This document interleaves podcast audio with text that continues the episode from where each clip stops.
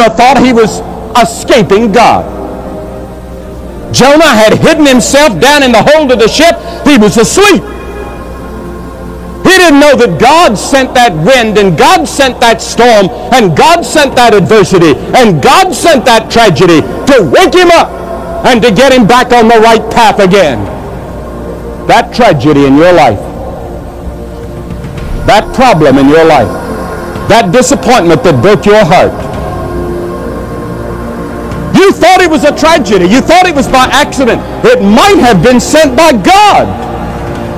Because you see, your body is not so important as your soul or your spirit. Your body is temporary. It's going to go to the grave, but your soul, your spirit will live on forever. And God is interested in saving your spirit. And sometimes He allows your body to suffer in order to bring your spirit to Himself.